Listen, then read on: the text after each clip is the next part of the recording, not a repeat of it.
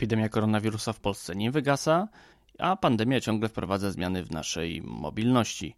Spróbujmy dzisiaj się dowiedzieć na podstawie wstępnych danych, jakie to są zmiany, z czego i na co się przesiadamy, no i co i kto na nie wpływa.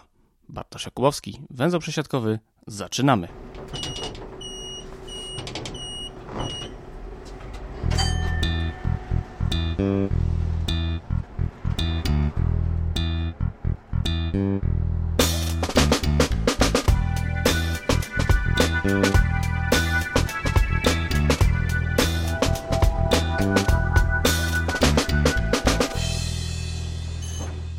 Już jakiś czas temu poruszałem temat zmian w naszej mobilności, jakie wywoła pandemia koronawirusa.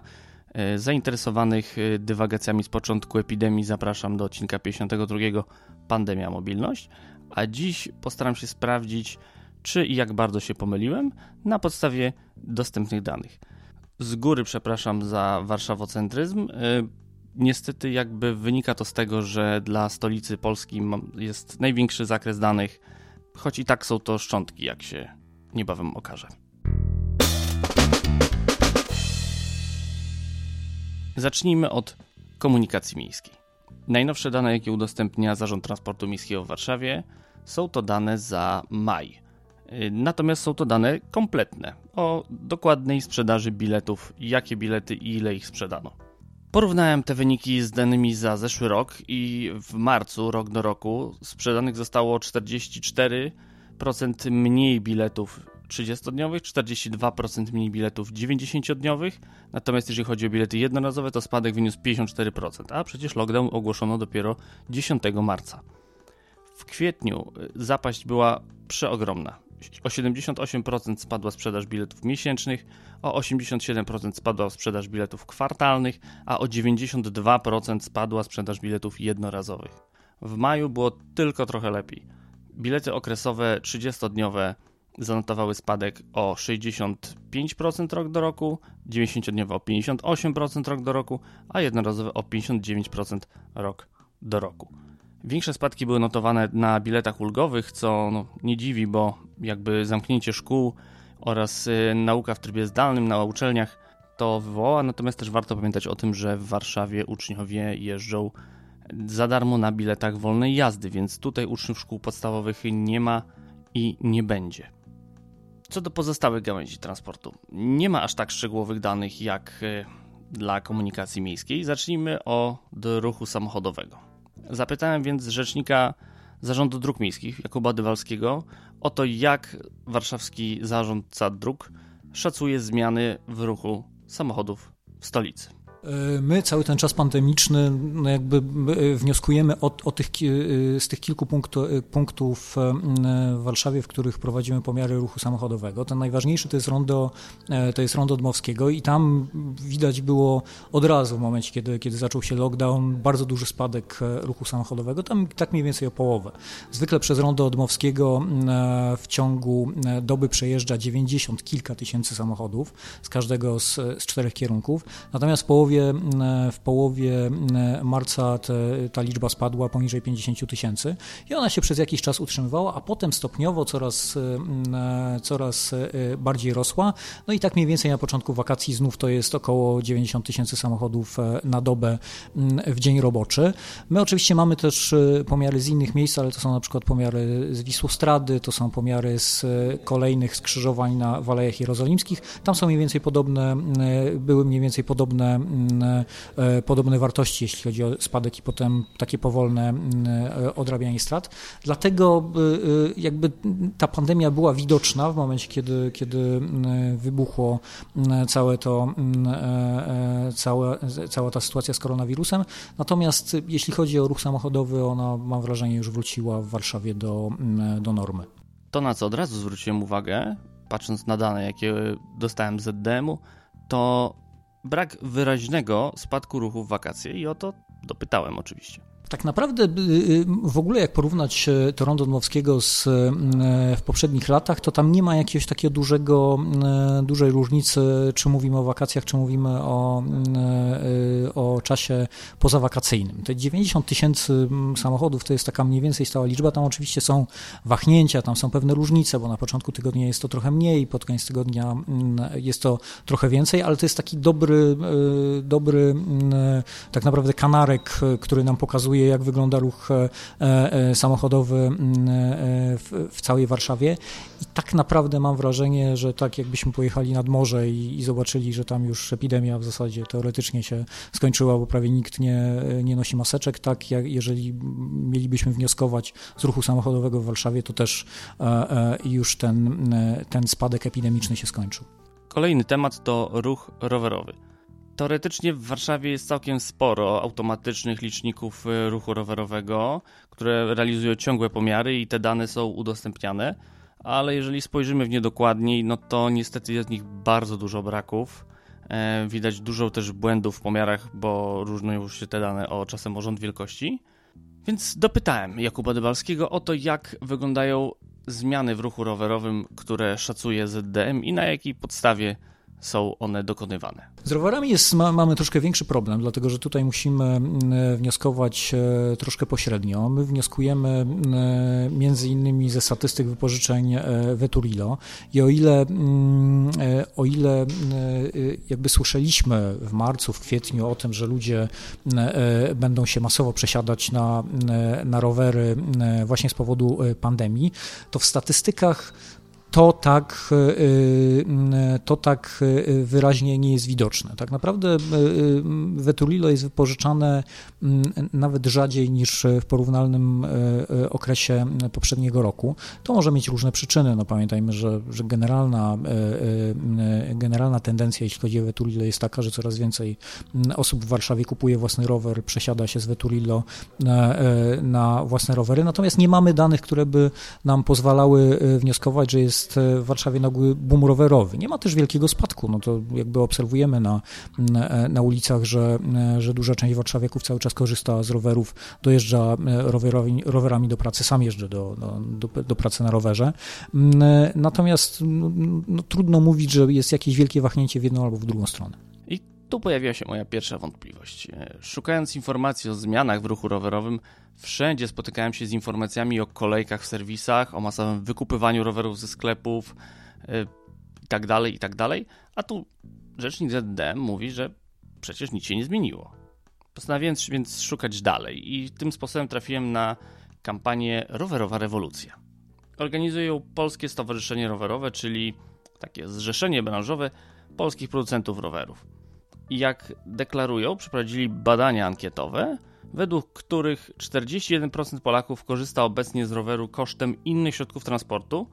E, napisano, że kosztem komunikacji miejskiej, samochodów e, osobowych, prywatnych i taksówek, natomiast nie wskazano, e, jaki jest podział pomiędzy te środki transportu.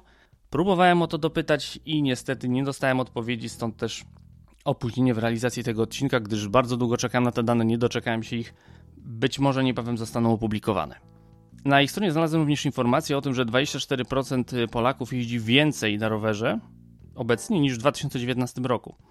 Tu również nie udało mi się dowiedzieć, co oznacza to więcej. Natomiast podobno niebawem ma ukazać się pełny raport z tych badań. Bardzo jestem ciekaw tego, co udało się ustalić. Więcej o tej akcji możecie usłyszeć w ostatnim podcaście Skołowani z Tok FM u Krzysztofa Woźniaka. Serdecznie Was do tego zachęcam, żeby odsłuchać y, rozmowę na ten temat. Natomiast wracając do danych o zmianach w mobilności, no, dotarłem do ściany. Lepszych, bardziej szczegółowych, nowszych danych nie ma.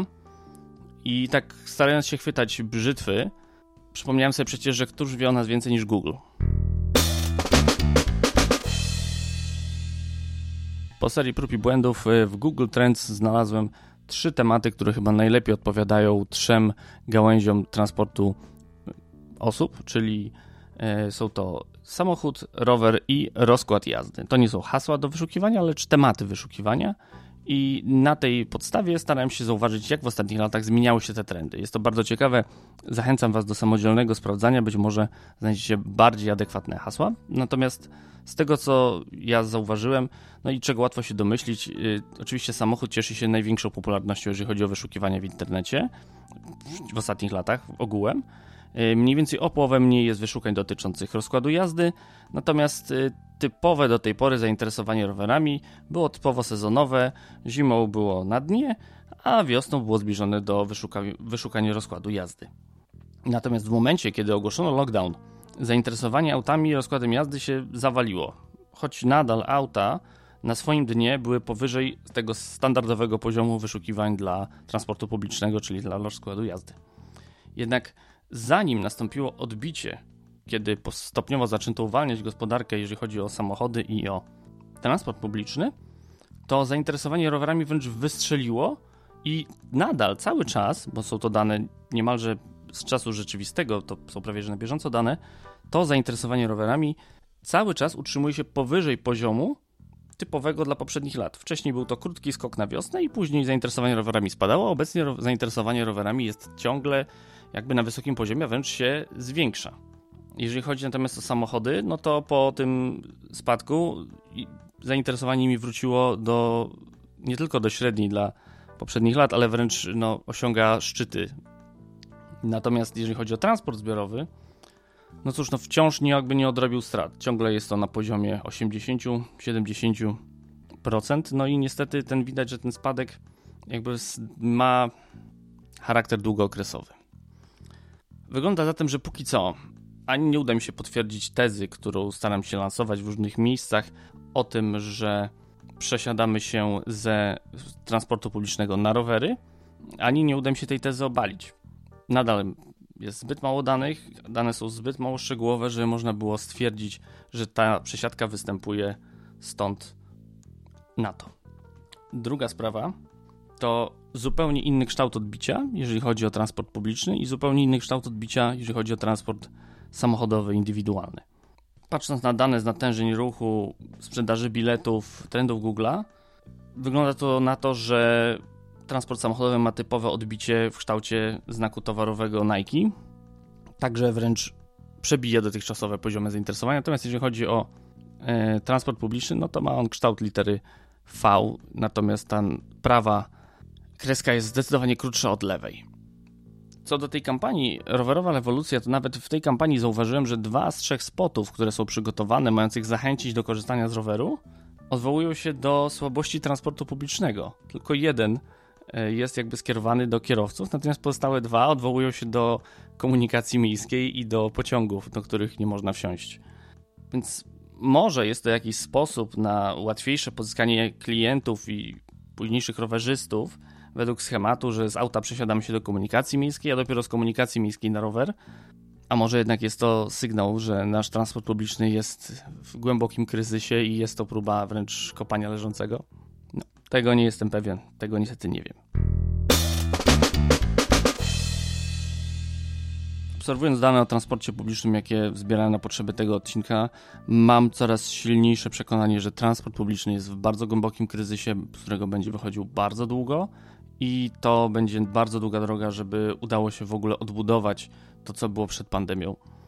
Natomiast jeżeli chodzi o transport rowerowy, to zainteresowanie transportem rowerowym jest moim zdaniem subiektywnym, jest to opinia, nie fakt, ponieważ danych jest jeszcze ciągle dość mało, że mamy do czynienia ze znakomitą, bardzo dobrą zmianą, jeżeli chodzi o zainteresowanie rowerami. Ono jest naprawdę całkiem spore. Jeżeli ten trend y, podróżach, w zainteresowaniu transportem rowerowym się utrzyma jesienią, kiedy będzie już mniej optymistyczna pogoda do jazdy rowerem, to możemy faktycznie mieć jakościową zmianę w mobilności miejskiej. Będziemy mieli nowy, zupełnie nowy środek transportu, z którym władze będą musiały się liczyć, z użytkownikami tego środka transportu będą musiały się władze liczyć i już nie będzie można odkładać inwestycji rowerowych na półkę, bo ta siła będzie już coraz większa i nie będą to tylko aktywiści i e, rowerzyści, którzy zawsze będą jeździć rowerem, ale osoby, które przesiadły się na rower, ponieważ uznały, że będzie dla nich to po prostu korzystniejszy środek transportu. Natomiast jeżeli chodzi o transport samochodowy, no to wciąż trzyma on się mocno i nie widać żadnej zmiany w kierunku bardziej zrównoważonego modelu mobilności, jeżeli chodzi o to, żebyśmy wreszcie opuścili samochody na rzecz transportu publicznego i rowerów.